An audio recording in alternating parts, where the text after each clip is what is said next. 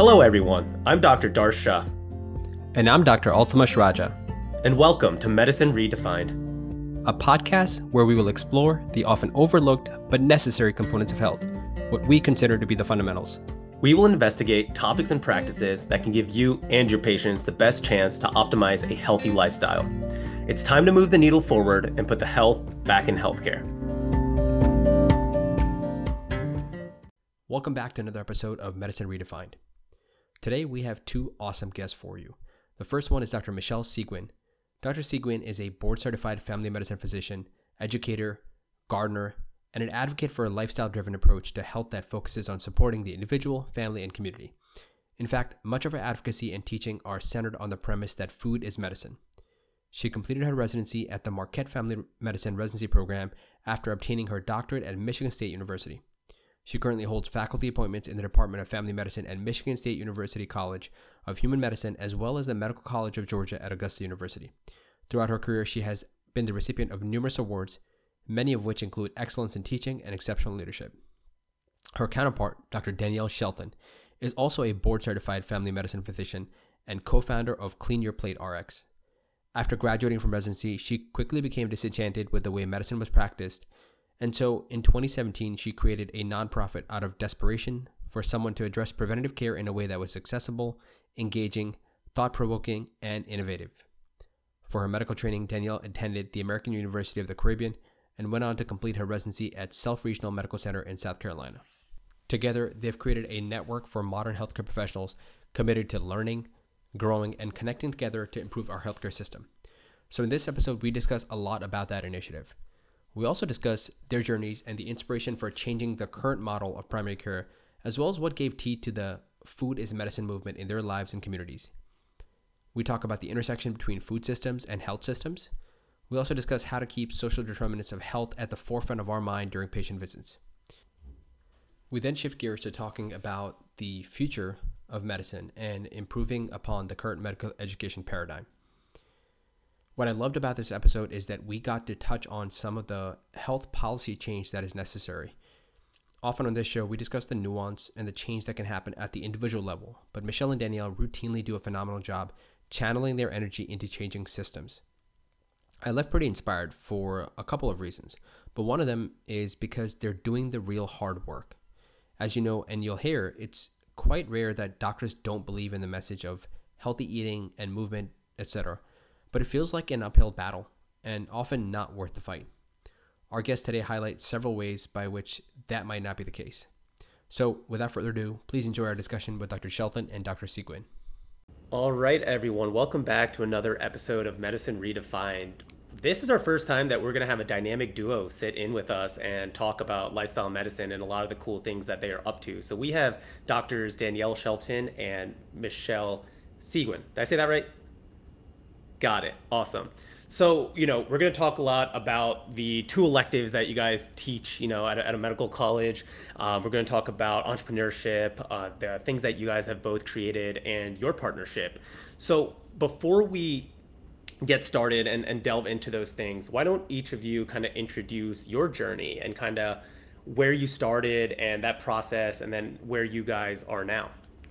Hey, thank you so much for having us on. It's really a pleasure to be here tonight.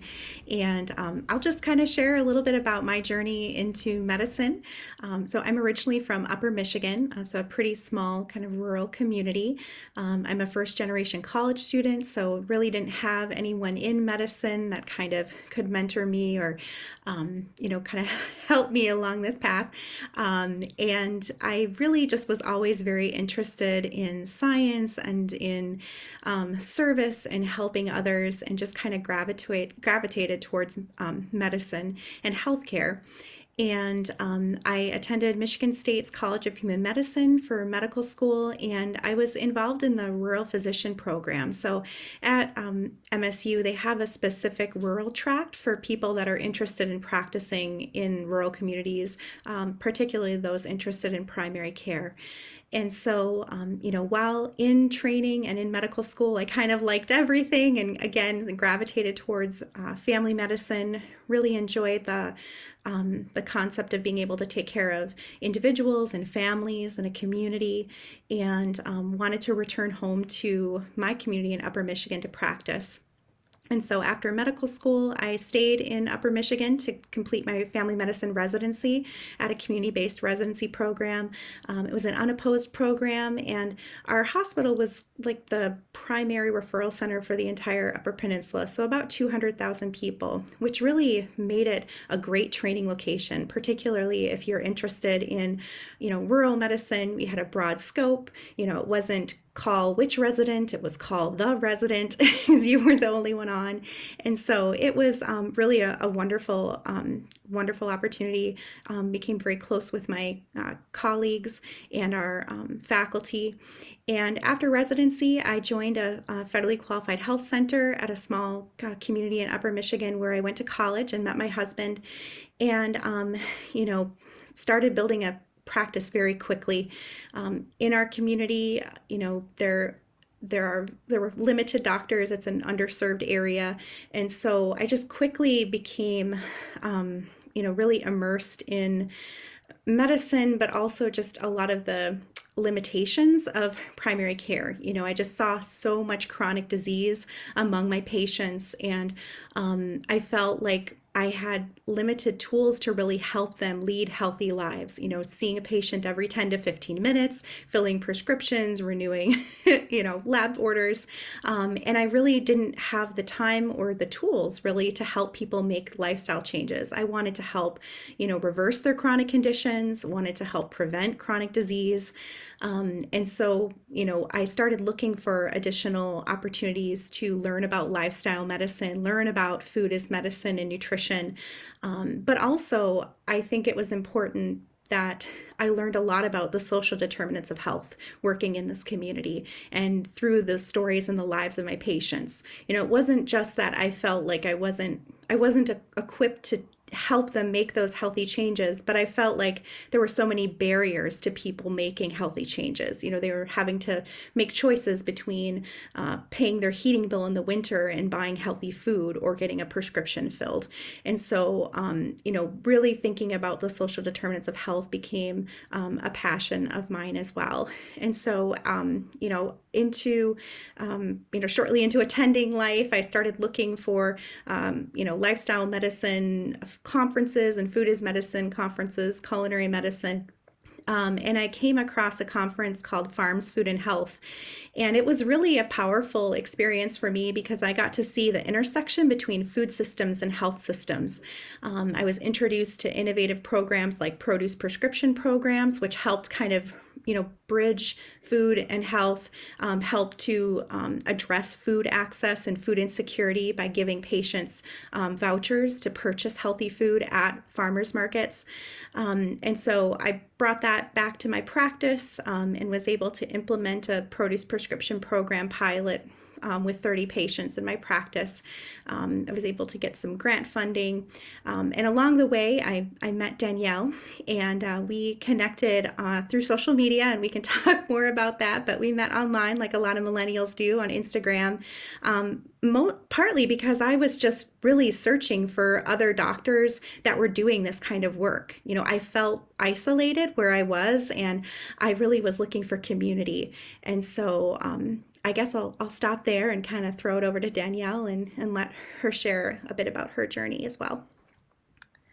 Yeah, so I had kind of a unusual journey into medicine too. Um, you know, I always wanted to do it when I was a kid, and I thought, you know, I loved like the Discovery Channel and National Geographic, and just always found, you know, the human body really interesting. And then I was like, it takes how long to be a doctor? Yeah, I think I'll pass. um, so you know, going through college, you know, I took pre med requisite, um, pre med um, prerequisites, um, and you know, kind of still thought about it. My parents are, uh, my dad's Japanese, so he was always like, you know, do something in the STEM, like that's it. I will not pay for college if you're doing something else. Um, so I just kind of always loaded up on those. But I did, you know, I did acting classes, a lot of drama. Um, I was a psych major, so it's kind of a little um, a little all over the place uh, as far as that was concerned. And then, um, kind of last minute in um, college, I decided that I did want to go to medical school. Um, and I ended up actually going to a Caribbean medical school. I went to AUC, and um, and I loved it. Actually, I completely loved it. I spent my third year in England um, learning medicine uh, in a whole different kind of world and realm, and um, it was very different because I was taught by attendings. Like we had like one-on-one. Like I, there was their residency programs are very different, um, and how they kind of train um, their doctors. Um, medical school starts right out of um, right out of high school essentially. So, um, and then they become registrars after you graduate, and that takes forever. And you only become an attending if there's like an open spot. So I worked lots with um, one-on-one with attendings. They had a great um, passion for teaching. They're not rushed. um, you know, clinics would take like four hours, and people just kind of did it. it was like the, totally not American medicine, um, but I got to learn a lot, and it was really cool. And then, um, kind of after that, went to residency in a small unopposed program in Greenwood, South Carolina. Um, same experience as Michelle um, lots of inpatient medicine, not so much outpatient medicine, which I think is a lot of family um, medicine programs these days, even though most of us do end up going into um, heavily outpatient. And then um, I moved to southern Georgia, like right next to the Florida Georgia line, um, another rural town. And that's kind of when everything um, changed. Because you know you, you have this like moment after residency where you take like this deep breath and you're like oh my gosh i can sleep i can exercise i can eat like real food again. Uh, what are hobbies? Um, so it was just this moment where it's like okay like what does the rest of my life look like now that you know my eyes are you know wide awake? And and i realized that modern medicine was just like this big disappointment. Um, you know you spend so much time learning and and being focused on you know that that you you don't realize that it's it's very consumer driven right? Medicine is very like see this amount of people in this amount of time order this amount of tests and meet your quota. And it's like nobody cares about anything else besides that in corporate medicine. Um, and it was just like you know people came in with their first heart attack newly diagnosed you know diabetes um, you know, hypertension. It's like the pillars of all that change is lifestyle medicine, right? Lifestyle changes. You're supposed to life, you know, tell them what to do. And it's like, we didn't learn any of that. You know, they're like, how many cups of vegetables? Like, well, heck if I know. what, how much, what kind of exercise is the best? Like, I don't know.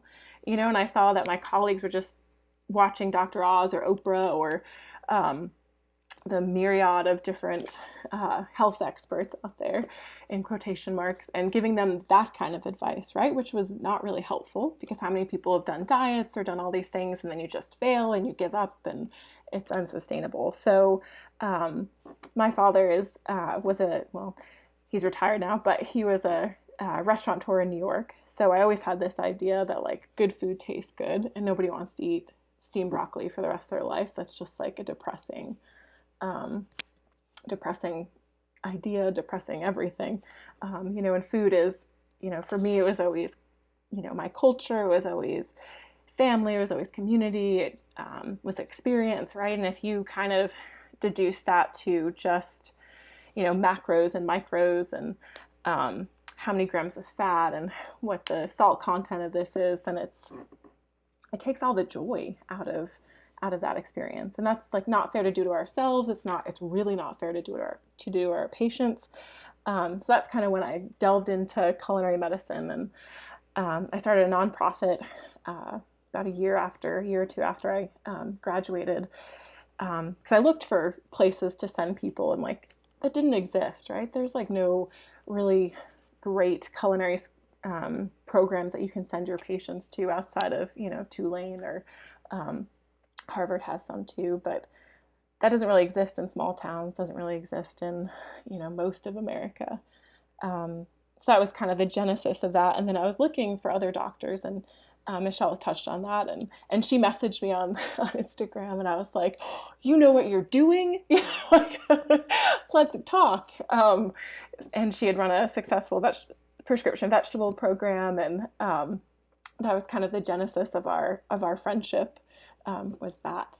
No, I love that. Right, so quite diverse backgrounds, but it's interesting how our paths converge, right? I mean, you guys share your story about how you met, and actually actually reminds me very similar to how, how we both started this project and uh, really our relationship. And um, you, you know, both of you guys has something some really great stuff, and I'm going to come back to this concept of social determinants of health, explain a little bit more and how it affects our practice and really your practice today, Michelle. But you also both touched on this concept of the business of medicine drives the practice of medicine, right? And this is something that we've talked about time and time again. And I think a lot of the folks that we talk to who've been on here as guests before, they've had that struggle, right? They've had that insight at some point and they've changed course.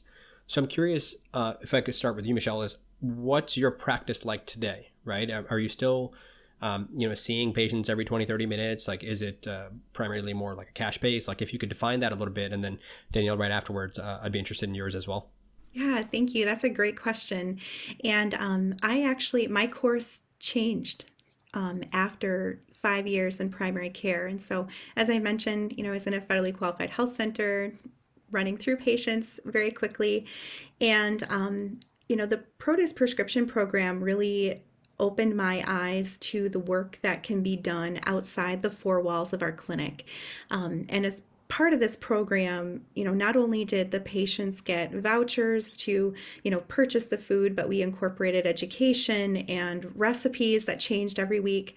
And I worked with our local university to do a small study with this because I thought, like everything in, in medicine, you know, if we're going to see if this really has an impact, we should measure outcomes, um, you know, especially if we're looking to hopefully have programs like this covered by insurance and other payers in the future.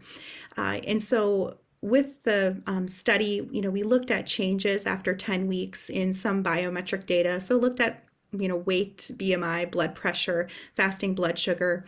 Um, but i also did you know more like subjective well we did objective survey work. But um, you know we were looking at uh, changes pre and post in dietary habits looking at changes in quality of life. And um, what we found was that in 10 weeks there was a, a significant quality of life change improvement and that really was like a light bulb moment for me. It's like if we can connect people with these resources if we can connect them with where their food comes from um, we have the opportunity to change people's lives. And that was when i realized i wanted to make a change. And so i after five years i left my primary care practice and i joined our local health foundation which initially funded this pilot program in our community um, to take on a new position as the director of community health where much of my focus for the last three and a half years has been at the social determinants level in my community, looking at how can we connect food systems and health systems. And so now my day-to-day colleagues are city planners and dietitians and farmers and teachers and you know city councilman it's been really interesting journey um, something i never really expected when i went into medicine i really wanted, you know, to kind of stay as a rural family doctor. I figured I'd be there for 30 years. And um, now I see that, you know, my, my scope has changed. And, you know, in the last three and a half years, we're doing some really amazing things, you know, looking at particularly with food, you know, building community garden infrastructure to give people the opportunity to grow their own food, um, expanding farm to school programming in our school system so that we can not only incorporate nutrition and gardening education um, in the classrooms, but now we're getting to procure local food that's going into our cafeterias. So we're changing the food environment and the learning environments in our schools. Um, and so I guess those are just a few examples, but um, my path definitely changed as a result of that experience early in my career. Yeah, and I'm I'm so I'm still doing corporate medicine. Um, I'm working on a bunch of other things, but I think that what really got me was the the burnout statistics that I that I read while looking into lifestyle medicine pretty early. It was like 300 to 400 doctors commit suicide um, every year. We have the highest rate of um, burnout of any profession, um, and that's controlling for income and education level. Um, so that was like, it was like a moment for me. It was like, what can I do to prevent myself um, from from burning out? And I think you know one of the things that I that I discovered um, was advocacy, and um, and I think you know speaking for others um, and myself, um, you know, on a on a bigger and more national scale has really helped. Um, you know, I've put together some physician conferences because I, you know, we have this. I have this passion for other physicians, and the idea is just that, um, you know, there's there's a lot um, there's a lot lacking in cross communication, cross collaboration. Right, we're all uh, kind of on, in our silos, um, doing our thing, and um, there's so much to be gained from um, from just talking. You know, just and I think Michelle in our relationship was was the thing that I realized. It was like, oh my gosh, if we just chatted and shared resources and um, were able to, um, you know, just kind of come together, their medicine would be so different. Um, and that was kind of where Rethink came from and Clean Your Plate. And it's just this idea that, you know, corporate medicine doesn't always have to look like this. And there's things that we can do, you know, to change that. And that's that's like the driving force um, for my practice every day is that you know this isn't this is the status quo right now, but it doesn't always have to be. Um, and that there's the future of medicine is bright with people like yourselves and um, you know Michelle and I kind of pushing pushing that forward. Yeah, I think you know hearing both of you talk about your experiences and kind of how you are trying to implement change and the vision, it reminds me of just how the doctor is that middle person, right? Like we're trying to bridge the gap between the consumers, the patients, with the government, with the systems, right? And so you kind of need this top bottom approach, right, Michelle, which is what you're talking about, talking to city councilmen, talking to actual city planners and the government and trying to enforce change, right, from the top bottom. But then at the same time, we know that public trust in the government's like at an all-time low, right?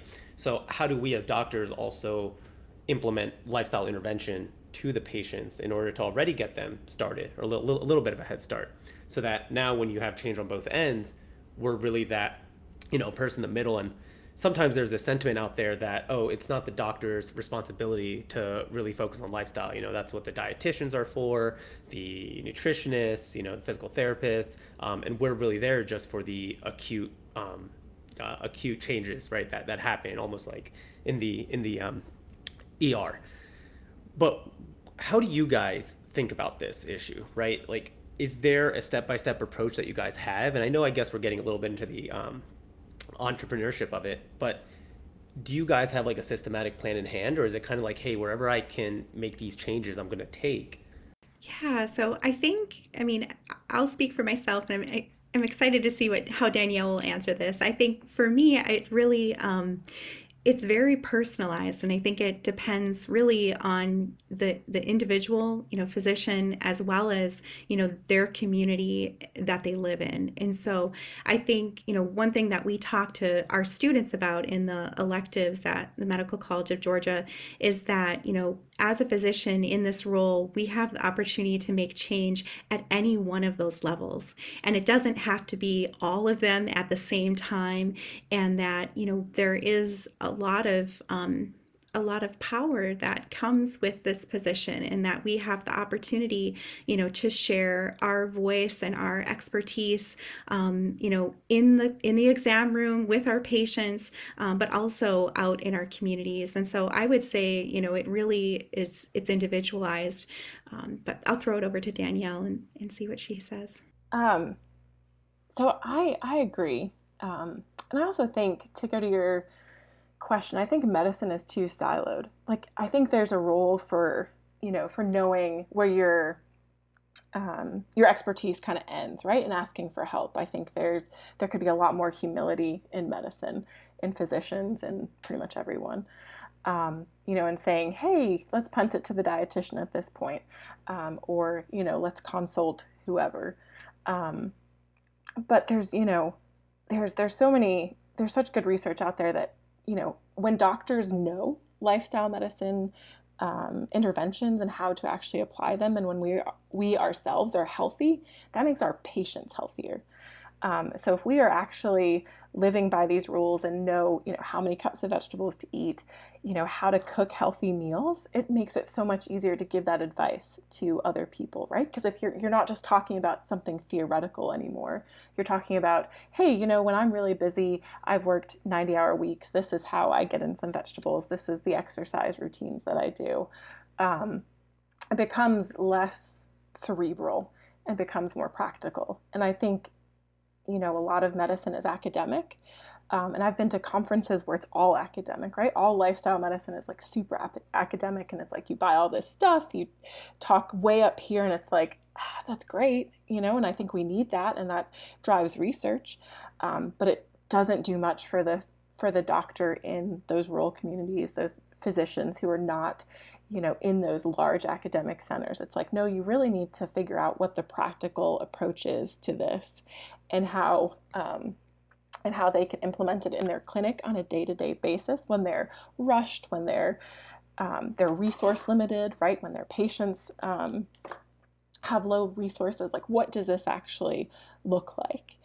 Um, and then i think you know the the communication is is so key. Like that's the one thing i learned um, you know that my biggest advocates for for lifestyle medicine in my patients and in my community were not other physicians. it was the dietitian, it was the diabetic educator, it was the physical therapist, it was um, nurses, you know, it was all these other um, fractions of, of, or factions of um, medicine that I had never really spent much time in, right? Like in residency, dietitians order TPN. That's literally what I knew about them. and um, and and they were just such big advocates. And um, you know, they got programs that I wanted done. They pushed them through because they they they just knew how to do it. Um, so I think that you know, in medicine, if we want to make change, we've got to link arms with the people around us. Um, you know, and and have humility and say, hey, I don't know that, or I want to learn that, or what's the answer to that. Um, and it's you know you don't know everything. Nobody knows everything and there's there's no shame in that. I think a lot of times we want to know everything because you know you get pimped by attendings and it's like they'll pimp you until you don't know and then it's like they make you know and then it's a big deal and you feel embarrassed and it's like no like life is full of questions and the biggest thing you can do is just keep asking them um, and keep learning. You know we're all like we're all nerds our, you know in our core you know we all we're all nerdy. Um, so so that's how I would I would um, I would say that. Yep. And then and then lastly, like um, you know, Michelle and I always emphasize this a lot too is just I can't we can't emphasize enough how healthy doctors just equal healthy patients. Like that's the end of the story. If we're burned out, if we're exhausted, um, if you know our empathy goes down, um, you know our, our medical decision making is poor, you know all that stuff just leads to bad outcomes for patients. So we have to take care of ourselves. Yeah, there's a lot in there, and what I really like is we all know that theory and knowledge is great, but the application is what really matters, right? That's what you're talking about here, and you know I keep referencing these surveys, and really anybody can Google, and time and time again, when you ask people what the barriers are of why they're not quote unquote eating healthy, whatever that means, right? We would even have to define that, and rarely is it that they don't know that vegetables are good for you, right? I, mean, I, shouldn't say everybody. I mean, some people truly don't know that. Be surprised to find out, but um, but most people know that, no, right? And so just giving that that generic advice, hey, you got to eat healthy, lose weight, right? That's not helpful, right? The the devil's in the details, kind of what, what you touched on, and and one of the things, of course, is as you mentioned time and time again. And so I want to ask you now is if you could define Michelle what the term social determinants of health even means, right? This is important there might be a lot of people in the healthcare industry and, and certainly those who don't know what that means. And it's important now. We, we talked a little bit about the, the business of medicine. This is one of the, the key criteria for reimbursement. And so if medical schools aren't teaching it, it's only a matter of time. That's going to be in, in the curriculum. So, you know, we know we talked about how socioeconomic status is a is a strong predictor for health. You've touched on that, and you've touched on that at the systemic level, and that's important. And so, if you could define what that means, and I'm also curious at the individual level, right? How are you having those discussions about quote unquote eating healthy and implementing that change that, that Danielle was talking about? Great. So I guess like fundamentally with social determinants of health, like at its core, it's really all of the things where we live, where we work, where we play, where we eat that influence our health outside of our individual health behaviors and outside of our genetics. And so, you know, examples of that are our socioeconomic status, uh, food access or food food security, um, safe housing, um, employment, education you know, all of these um, different aspects of our environments and of our society that have an influence on our health and our health outcomes. And so, you know, when I think about those, the social determinants of health, I feel like, you know, we should be evaluating those aspects of our patients' lives in addition to their past medical history, uh, you know, in addition to their social history. You know, we really need to be screening for these things. And so, um, but also if you're going to screen for them, we would need to have, there needs to be systems in place within your practice to respond to them if there is a positive screen. And so, an example of that would be screening for food insecurity. And so, we teach medical students in our elective um, to, how to use a validated tool called the Hunger Vital Sign, which was uh, developed by the American Academy of Pediatrics to screen for food insecurity. Uh, it's a two step question um, that you can embed into your EMR and ask as part of your intake or as part of a, a well child visit. And if the, that screen comes back positive, you know, then there needs to be systems in place within your clinic to connect that individual, that patient with the resources in the community. Um, you know, we know from other universal screening, like universal screening for depression, that um, we can do more harm than good if we screen without having um, responses in place for that. Um, so, in addition to, you know, um, discussing lifestyle changes and lifestyle medicine with patients, you know, I we can talk about you know nutrition and food for as an example. You know in addition to asking questions about what their general dietary intake you know what are the foods they actually are eating i think to be more um, to come from a place of uh, awareness and from the lens of social determinants of health, we need to ask questions about whether that individual has, you know, the the resources within their home to actually cook that food. So, you know, if we're going to ask someone to make changes and incorporate more whole foods into their into their diet, you know, that requires more prep for example, or more actual home cooking in a kitchen, you know, we need to be asking, you know, do you have, you know, a, a functioning stove? Do you have, you know, um, do you have knife and a cutting board to be able to cook you know to to prep those vegetables? Um, and i think you know those those types of practical questions are so important. Um, another example would be for physical activity and movement. You know not only do we need to ask about you know how many minutes of activity are they getting a week but you know and what types of activity but do they have a safe place in which they can do that you know do they have access to a park nearby? Do they can they afford a gym? Um, you know do they have equipment at home that they could use? And that is coming from a lens of the social determinants of health um, as we look at lifestyle medicine. Yeah it's not uh, i'm not sure what mnemonic you guys learned but it's not part of the oppqrst that i that i learned right? Or, or OLDCARTS or, or whatever it is part of the history taking process. Um, and so you know you're talking about teaching the next generation right? And, and putting this in their repertoire of history taking. So you know i'd love for now kind of us to talk about the the electives that you guys are teaching. And you brought up food as medicine and that concept. And depending on what side of the spectrum you're on it can be a, a very uh, charged topic. And so um, talk a little bit about the medical school curricula the electives and and uh, you know how that's going. So we started um, food as medicine um, and it's actually a completely virtual um, elective. Um, it's um, has podcasts and some videos and um, uh, articles, like research articles, and then there's a few projects that the students do through it. Um, and our main goal was really to kind of fill that gap of nutrition. Um, and exercise knowledge and give them at least a foundational um, a foundation for which to kind of build on. And also, we like to use those four weeks because in medical school, there's very little time spent on your own health. Um, so we encourage some healthy behaviors and, and discussion about what it means to have those healthy behaviors. So, you know, there's mindfulness exercises in there, um, body scans, um, you know, getting enough water, limiting your caffeine, talk about exercise with them. Um, so it's really them kind of going through the motions of, um, of making these lifestyle uh, changes as well. And we've gotten really good feedback about that because I don't think in med school you really have much time to kind of take a breather and think about, okay, am I healthy? Um, is this, you know, are, are the choices I'm making um, good for my health?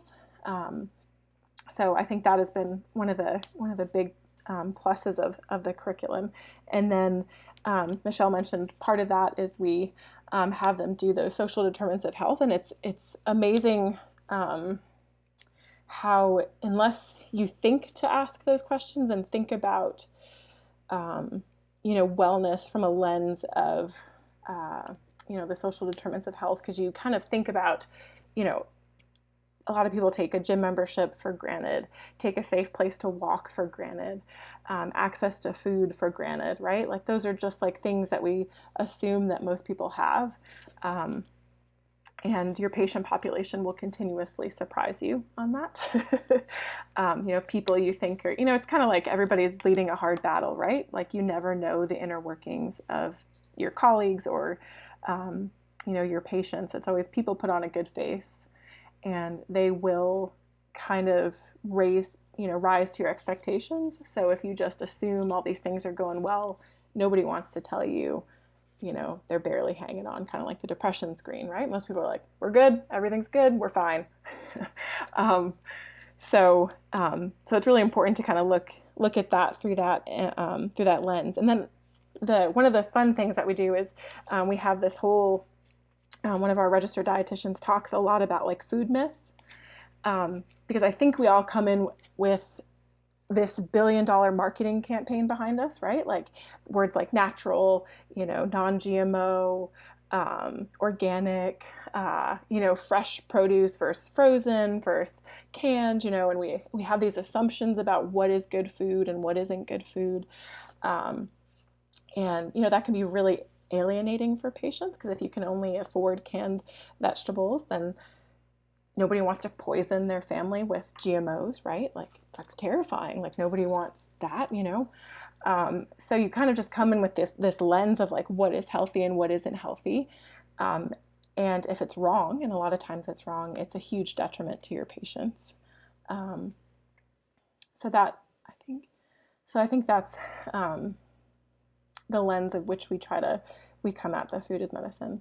Do you have anything to add, Michelle? Sure. Yeah, I think that pretty well um, covers it. Um, I, I, guess the other uh, aspect of this, you know, is the um, the food access assignment that the students do as well. So they they do look up, um, they select a county in Georgia, and then they're able to uh, research a food access program within that community. And so they learn about it, and then they create like a flyer that um, could be used with patients as a patient education tool. Um, but it's not so much the flyer that really has a lasting impact on the students. It's them going through the process. Many of them call the you know uh, the organizations themselves, you know, going through the referral process as a client would, and they realize how limited resources are, you know, and how they vary across the state um, and the barriers that people face uh, to access community resources. Yeah, yeah, it's so awesome to hear because I think the average stat, I think in a medical school, you get about 23 hours in, in, in the entire, you know, first two years to kind of learn about like food, right? Nutrition, wellness even going to an osteopathic medical school, right? I mean, I think I may have gotten six to 10 hours on quote unquote holistic medicine, you know, minus just the OMM portion. So it, it, it is really funny how I think a lot of medicine is transitioning towards more the allopathic side, right? And we've kind of lost those osteopathic roots or even just understand the natural pathic, you know, if I, if I, if I could use that word. Uh, so it's really cool to see you guys bringing back this food is medicine concept, right, to teaching it to students. Now, are they in their preclinical years? Are they third or fourth year students? They're fourth year students. Fourth year students. Okay. And then what are kind of the next steps that you tell them to look at? You know, so they're they're thinking about intern year, they're probably applying. Are there any kind of next steps that you guide them to? Is it like ACLM or other other types of programs? We usually do um, guide them towards, you know, the so residency is kind of like you. I mean, everybody remembers fourth year, right? It's like mm-hmm. you have mm-hmm. tunnel vision. You are just like residency, like that is like your your goal. Um, but the so I mean we do tell them other resources that are out there. You know, we make ourselves available, um, and hopefully it's just this like pearl, right? This like little you know whisper in your ear that's that's there at the end of you know i mean residencies just sucks you know it's just like so hard and yeah. you're so tired and you barely have time to like do anything else besides just residency um, so I, I think I mean, if you would have asked, I mean, I was learning Tylenol doses, you know, so I don't know how much um, lifestyle medicine education I was, I was, you know, effectively giving, um, you know, or so, but, but I, I think that maybe if I had known more, it probably would have become more natural too. So I think, I think our goal is just to have them, one, take care of themselves. Mm-hmm. Um, and then two is to have some kind of basis from which to speak to you know hypertension diabetes and and just know and also know what they don't know yeah and um because i think you know i really think that that is so dangerous in medicine i can't tell you how many doctors just tell patients just like these crazy things that it's like where did you learn that mm-hmm. um, you know and we treat everything like a hard science except nutrition and it's some somehow that's just like you know whatever you know glamour magazine prints or you read on online is like good to go. Um, you know, so hopefully we've we've given them a good basis to know where to find good resources and um, ask good questions, and then also um, to ask their their dietitians and and kind of um, treat treat that more as a as a communal um, goal and exercise. Yeah, I love that. It's kind of like a three pronged approach in, in the way I see it, right? One, you're trying to make the individual um, healthy them, themselves. Two, knowing what the facts are, right, to, in order to teach. And then three, knowing what to ask in order to implement those changes, right? And we kind of do that in rehab too, right? If somebody has a stroke, a lot of times we have to say, okay, you can't just go do physical therapy. It's, well, how many stories do you live in, right? Do you have handrails? So asking those questions because because they're truly important, right? So super cool stuff. I want to transition into the other elective that you guys also teach, and I think this is going to be fascinating to to learn about because there's this huge movement now. I think you know with pre med students, social media, the advent of social media, which has caused a lot of people to try to do side hustles and learn how to get into tech and you know medicine as a whole, just you know outside of it just being siloed like you were talking about. So take us through this entrepreneurship innovation course that you guys teach. Yeah, sure. Um, so this is a new elective that we've developed uh, over the past, you know, six months and uh, it was actually student driven so as you mentioned like the up and coming students and learners um, are just yearning for this kind of information. Um, and we actually had one of we had a third year medical student with us in this past december um, on site when we um, were hosting a, a live stream lifestyle medicine conference at a studio in brunswick where uh, Danielle lives, and I'll probably have her chime in after I'm done here to share more about that experience. Um, but the student was on site in the studio uh, while we were, you know, live streaming this conference. So we had a kitchen set up with a chef, whom is Danielle's husband, as well as a dietitian, um, you know, doing culinary medicine demo videos, and she was just in awe. She's like, you are doctors and you are producing content like this and producing conferences like in a studio this is amazing. And this is the kind of stuff that like we need to be learning about as you know physicians that are especially those interested in entrepreneurship and innovation. So um, it was really the feedback from the students that helped us develop the course and so, similarly to the Food is Medicine course, uh, we produce all of our own content. So, we have a series of podcasts where we've invited on um, various uh, experts. We have physicians whom I would consider innovators and disruptors in industry, people that are, you know, out there at the frontiers, pushing the envelopes, you know, doing startups. Um, you know, we've we have a a nurse duo who um, have created uh, safe seizure pads, and they walked us through the entire uh, process from you know, prototyping to patenting uh, to their first sale and what that has looked like, which was really exciting. Um, but then we also bring in, um, you know, so in, in, addition to the disruptors and innovators, we also have um, a week focused on medical writing and publishing. So for those of us who are interested in being, you know, medical correspondents uh, with news or want to be contributors to, you know, um, different press on health topics. You know, how can you get involved in those types of um, activities? What's it like to work with a publisher? Um, things like that. And so that's just a, a little bit of, of it. Um, and I think I'm going to throw it over to Danielle and let her expand because uh, she's uh, really been the, the brainchild for this one. Um, so, so I think um, picking back off of Michelle, I think as physicians, we've lost our voice we don't talk about issues that we are experts on. We have kind of given that over to pundits, over to um, administrators, over to politicians, right? They're all making these big decisions that impact us that we have to deal with the ramifications of, and we don't have a voice, and nobody listens. And I think that um, you know that's that's one reason that Michelle and I, you know, developed Rethink Health is we want a voice. We want physicians to have a voice again. Um, we think that, you know, the course of medicine will be better if if we have a platform, if we speak up, if we collaborate. Um, you know, and and it's scary to be a disruptor. It's scary to be an entrepreneur. You know, there's no handbook for us.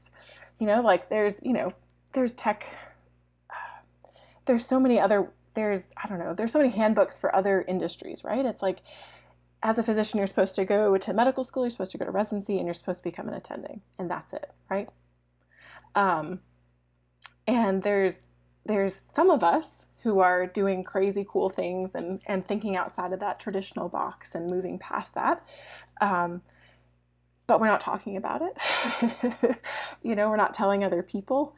Um, so that was kind of you know and and having we had two medical students when one presented at the conference because you know one of the things that that michelle and i do is we love medical students. They are they are just so passionate and um, so they're out of the box thinkers and they want a different world. They just they're not satisfied with the status quo. And they are going to be the real movers and shakers of medicine. Um, they just they inspire us on a on a daily basis. So, you know, having those two medical students there while we were live streaming um, a conference, we had a studio, and um, you know, physical therapists were doing movement demos, and we had some. Um, she teaches like the pathophysiology of um, of yoga, right? So all the scientific stuff about what your brain does on yoga. Um, and then she led everybody through like mindfulness and breath work and um, to see how excited the medical students were about that and just their um, you know the idea that medicine is more than just your clinic and it has like this huge potential um, and we have this huge potential. Um, so so that was that was like the genesis of of that innovation and entrepreneurship. And we have spoken to, I mean, people who do graphic medicine. I didn't even know that was a thing until recently. Um, you know, some really, you know, New York Times bestseller selling authors. Like it's been just so awesome the responses that we have um, received. You know, just randomly sending them a DM on Instagram or an email, and everybody is so excited to share their story and to talk to other people and and um, you know, I think that was probably the most surprising thing is how easy it is to get physicians um, and health other healthcare pr- professionals because we've talked to nurses and um, just to tell their story and say, hey, this is how you do this. Um, you know, I think in the tech industry, we're so used to people being so like, oh, this is a secret and you can't know this and what's this? Um, you know, you might steal my idea, but that is that is not us at this moment in time. we are just so excited about telling everybody how to do things better because I think we're all just tired. um, you know, and I think COVID kind of pushed us all to this this breaking point, which I think we needed that kick, right? I think it's I think it's a good thing, and I think it'll be a good thing in the long run. Um, so, but that that's the genesis of it, and it's been it's been such a joy to talk to so many doctors and so many healthcare professionals about the ways that they are just expanding and thinking about medicine so differently. You know, as I hear you both kind of explain um, the concept behind these, I can't help but be giddy about the opportunities that these students have, and I find myself kind of wishing that I was going back to medical school and had these opportunities, but then I have to remind myself, no, no, I'm in a good place. I'm done. I don't need to do it all over again. Um, but but I find that interesting, right? Uh, so the the challenge is we brought up the fact at the outset of this conversation about how the system's really not designed to be able to practice the way that most physicians want. That we know the drivers for change, but we just don't have the time. This is not set up for it. Your guys are obviously doing a lot of great things. And so everything that we have to do has got to be outside your clinic hours, right? You're just tagging on more. I mean, we're here, all of us are, are serving a purpose here, but you know, we're, we're doing it on late night on the East Coast time at least. And, and, and so much of what you guys do is outside of your normal doctor stuff, right? And in order to redefine or rethink, if you will, uh, of how we um, are going to practice medicine, it does take some time. And so in that time, we have to learn these skills to be able to market on social media, to be able to do the entrepreneurship thing, the advocacy thing that you're talking about. And so I, I love the the two pronged approach that you guys talked about, right? So at the granular level, just rethinking some of those biases that people are coming in with, hey, GMOs are going to kill you, or these food preservatives are going to kill you. Of like, let's just pause. Maybe not so much, right? But so much of the messaging around what we put in our bodies and different foods today, especially with, with social media, is based on these fear-based approach. And so just getting people to really take a step back and, and say, hey, listen, this isn't the end all be all. And there's a bigger picture that you got to look at. I think that's strong. And then also being able to give them the voice, Danielle, as you said, to be able to communicate that message clearly, because that's really what it's all about, right? I mean, this is something that Darsh and I talk about offline all the time, and how can we communicate the message more clearly, right? More succinct and, and make it better. And so on that note, I, I want to hear a little bit more about Rethink Health. We brought it up a couple times. You guys have touched on different pieces of it. And so, Michelle, if you wouldn't mind explaining really what was the genesis of this and, and what it means and how can people get involved? Absolutely. Yes, thank you for the opportunity. Um, so as we've mentioned, you know, we have um, developed two electives at um, the Medical College of Georgia. Um, and in that process, we have created a, a virtual learning platform uh, that houses that content. And so, um, you know, in addition to medical school electives, Danielle and I talked about how, you know, there's this need for connection and collaboration and community within healthcare. And why not, you know, take this platform and offer it, um, you know, to the to a broader audience um, outside of medical students. And so we have, as I mentioned, this virtual learning platform where we're really looking to create kind of a co-learning community for healthcare professionals where they can come on. It's not on social media. It's its own uh, platform. It has an app um, where you can engage with content. You know, you can listen to lifestyle medicine based podcasts. You can watch culinary medicine demo videos. You can listen to guided meditations. Um, there is, you know, like a discussion board forum section where you can engage uh, with other uh, healthcare uh, professionals whom are community members to share those resources, to collaborate on your next project, um, to, you know, to practice your next elevator pitch for the idea you're looking at.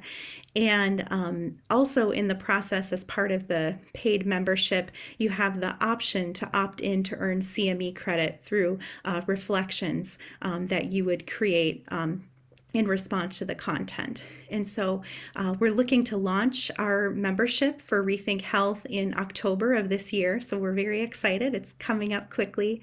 And, um, you know, we would love uh, for your listeners to connect with us there. We're looking, you know, to build a really robust community where, you know, we can just continue to make changes in our own lives and in our communities.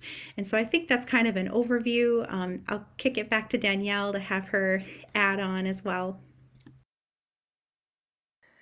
Yeah, I would I would say that um, you know learning is fun, and from what I remember, you know, being a kid and watching National Geographic or Discovery Channel is that, you know, I could learn all about the digestive process in sharks, right? And they would just present it in this way that I could watch an entire hour on that, right? And I think that somehow in medicine, we've lost that. You know, learning is no. Yeah, I'm nerdy. It's okay. um, you know, but we've lost that in medicine, right? It's like this chore all of a sudden. And and to do CMEs is kind of like this really boring thing you have to do and you just do it to check a box. And it's like, no, you know, that's not how we're wired. That's not who we are. Um, so I think, you know, Rethink Health is definitely a co-learning community and um, and but it's also it's supposed to be a lot of fun you know like medicine should be fun learning this stuff should be fun um, and you know and I think that we learn differently than probably our predecessors. You know, we like podcasts, we like different media apps and different, um, you know, different ways of learning than they did. Um, and and um, and medicine's not so so much in academia right anymore. I think that's true of like everything.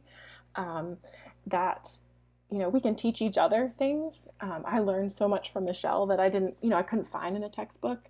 Um, I couldn't find anywhere else um, just because she had done it.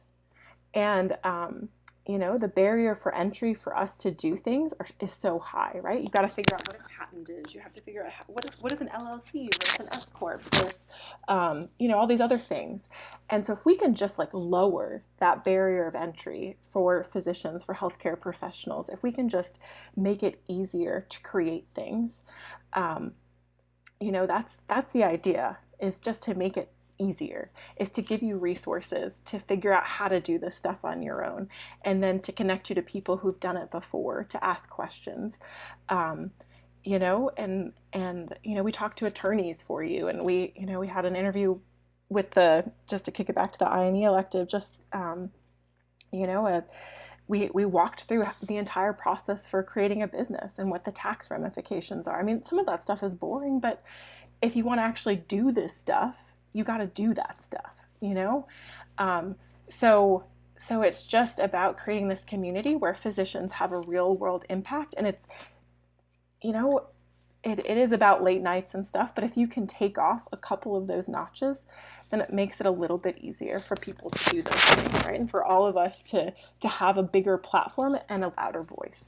Well, Danielle, what I will say is that I can certainly agree with the the statement that you made that learning is fun. Granted, it's it's got to be something that you know we enjoy learning and i think much of what we talked about today definitely fits in that bucket for me and uh, i'm glad you brought up cme you know in preparation for this i came across something called the clean your plate cme adventure. And so Danielle would you care to talk a little bit about who that's for and and uh, when that is? Because I, I believe it's coming up this fall and you know what can attendees expect to get out of it if they choose to attend? And they should. Yes so actually we are going to push that back. Um, so covid struck again in california oh, no. yep um, so it's actually going to be um, in 2023. We're still working on the, the date. We'll have it by the end of this um, this month. But uh, so learning should be fun, and that's kind of how we approach our conferences.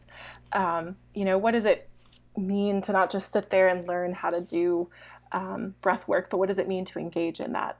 Um, there's you know really good research on nature therapy and how it's great for anxiety, depression, blood pressure.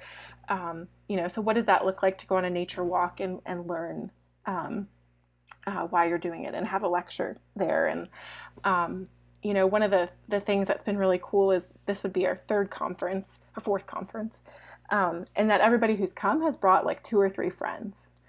Um, and it's just this like you know people go out to lunch together like i've never been to a CME where people actually like connect and hang out and and become friends um, and it's just it's the idea that learning is is fun and it should be fun and we should enjoy it and we should like going to cmes and um, you know i've always been to ones where you, you just like you check in you listen and then you leave.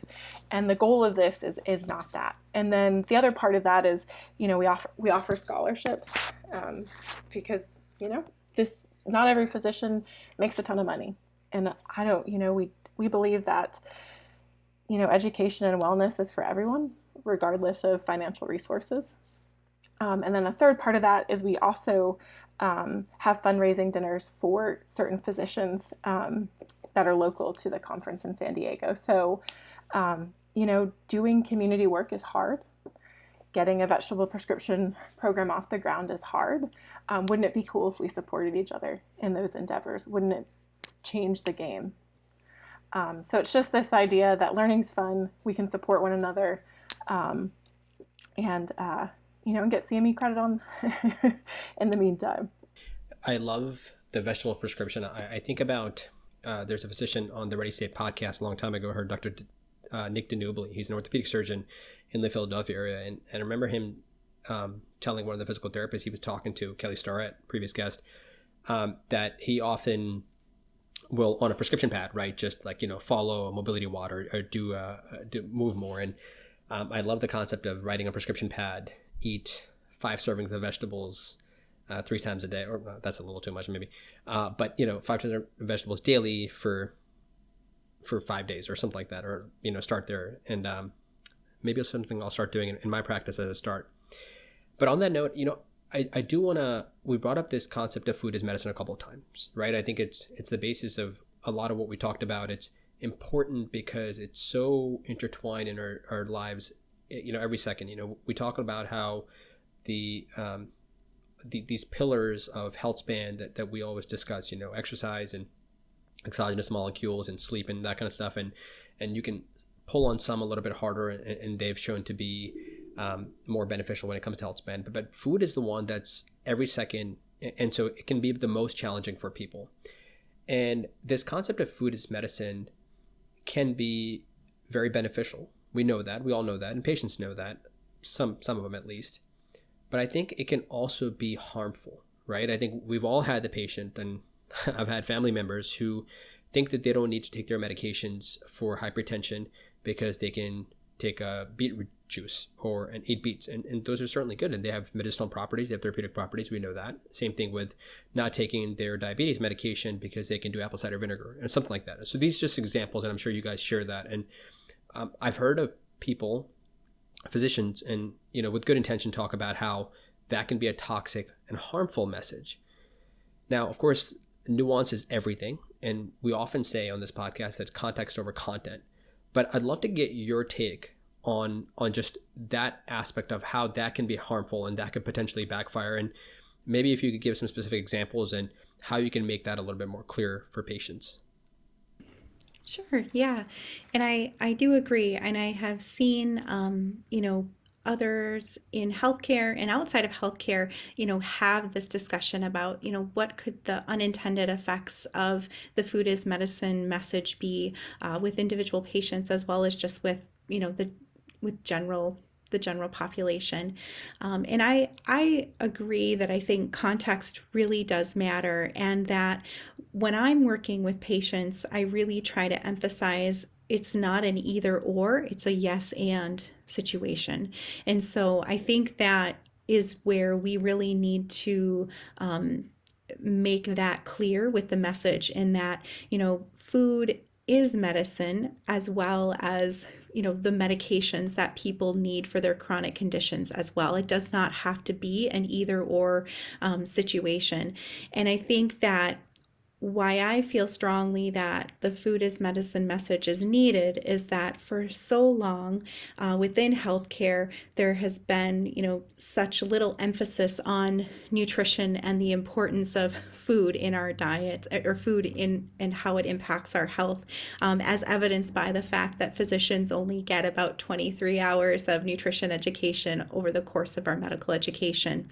And I think that, you know, as physicians and with the healthcare community, you know, we really need to, you know, emphasize that, you know, nutrition and, you know, healthy whole foods um, really are the foundation to a healthy life. And, um, but that does not mean that it's going to replace you know the modern um, medications that we have and need um, in individual circumstances and so um, I'll kick it over to Danielle as well.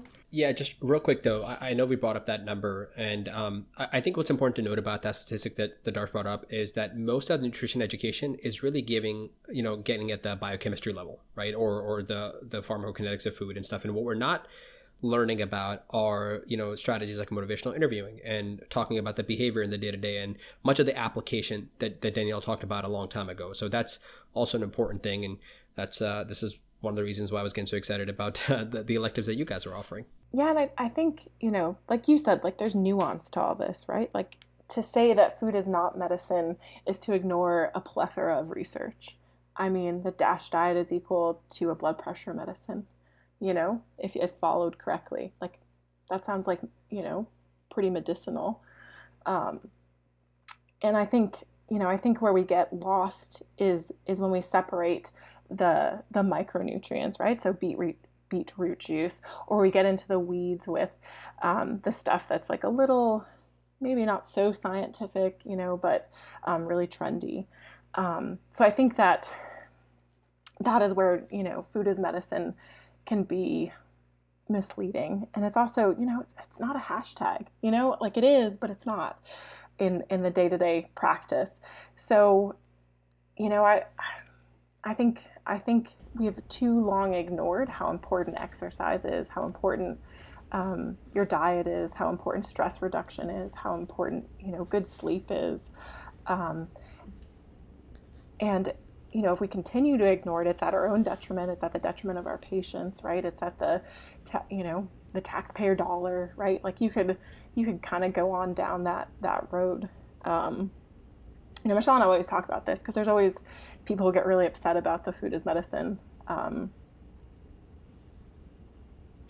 you know, I don't want to say tagline, but that that mm-hmm. phrase, and you know, you kind of always have to check yourself and like, what does that mean? Because you don't want to do harm, right? You don't want to harm your patients. I don't. Um, you don't want to harm yourself, but I think if we think of food as not medicine, that's a more that's a more dangerous road to to kind of go down. Yeah, I think I think it's nuance in the end, right? Just like you said. So I love how you ask the opposite, right? You put that not in there. So Altamash and I just did a recent episode um, called Progress Note, right? It's our new project that we're kind of taking on polarizing topics and trying to break down the science and the gray area, right? And so our first one was about meat and cancer. And so you can say meat causes cancer. Well, no, not really. But then if you ask the opposite, meat does not cause cancer no, not really, right? So there's there's obviously this kind of gray area where you have to talk about, well, if you add this and this, then this is the outcome, or if you take away this, this is another outcome, right? And I think it's tough in the world we live in, right, with social media. Um, and so I think, like you said, as as much as we can give the context and constantly ask questions, not only just give answers, we're going to get to a better place where we can at least safely educate the people who really need it, right? I think for us, you know, we understand it, we get it, but we are now in those roles of being the teacher and really try to provide um, good education to the masses. So I appreciate both your both your perspectives on that. I did want to ask a question, kind of going back to entrepreneurship, and just because you guys are very much a dynamic duo, right? I think you guys complement each other very well. And it was interesting. I was just last week. I was listening to a podcast episode on the Knowledge Project, and it was a serial entrepreneur Andrew Wilkinson, and he talks about finding the right CEO or the right business partner, partner, right? And he asks these two questions whenever he has to come to that. And he says the first one is, can this person babysit my child? And then the second question is, if I was stuck in a cabin on a cruise ship for three days with this person, like, would I survive? Would I be okay talking to this person, right? And I think those are pretty comical, but also kind of true, right? I think about Altamash. I'm like, yeah, I think I think you do a good job taking my taking my care of my kid. And then uh, if I was stuck on a cruise ship, I mean, I think we'd probably just work out, you know, for three days straight or something. But but thinking about how you guys collaborated, you guys meeting through social media. I know you guys were talking about learning from one another. What are those things that you know pre-med students let's say should start thinking about right as they think about entrepreneurship creating ideas collaborating with other folks what are those things those pearls that you want to give them that they should really be thinking about Uh, so I would say is find somebody who you think is smarter than you in some way. Um, and that's sometimes that's like a really hard hard thing to do right? Because we're all a little insecure. Yeah. um, but michelle is like she is like brilliant. Like i she amazes me every day. Like she thinks of things in such a scientific and logical way that just like you know i'm i'm much more of like a dreamer. I'm like oh we should do this and wouldn't this be amazing? And um and she is like she is in the details. Um and I don't find that intimidating. I find it amazing. So I think that if you find somebody who you think is smarter than you, um, that is that you know, and not to be intimidated by it, because I think you know, I've, I've listened to other um, not successful entrepreneurs talk about it, you know, and, and they kind of self sabotage themselves um, because they work with people and they just become intimidated and then they fire them or they leave, right? And it's because they want the the spotlight or they want the limelight or they want the credit. And you have to be willing to give up that credit, right? You just, you know, it's it's more about the vision and what you're creating and um, how that person can make it better. And um, you know, and just eat some humble pie every day. yeah. How about you, Michelle? This question always makes me giggle a little bit because I think about conversations Danielle and I have had, and I, I feel the same way about her and her vision. And it reminds me of um, in our residency program, we had two co chiefs, and the most successful uh, co chiefs complemented one another. And so when I was going through, I was the the details chief and then we had the the big picture idea chief alongside me and I feel like that's who I've found in Danielle. She's a beautiful dreamer and has a big vision and a big heart for this and she amazes me at the innovation that she brings to the work that we do to the connections that she makes with um, the people inside medicine and outside. And so I really think that, you know, it is important to have, you know, diversity in your team, diversity of thought, diversity of backgrounds, experience, um, but also to complement one another.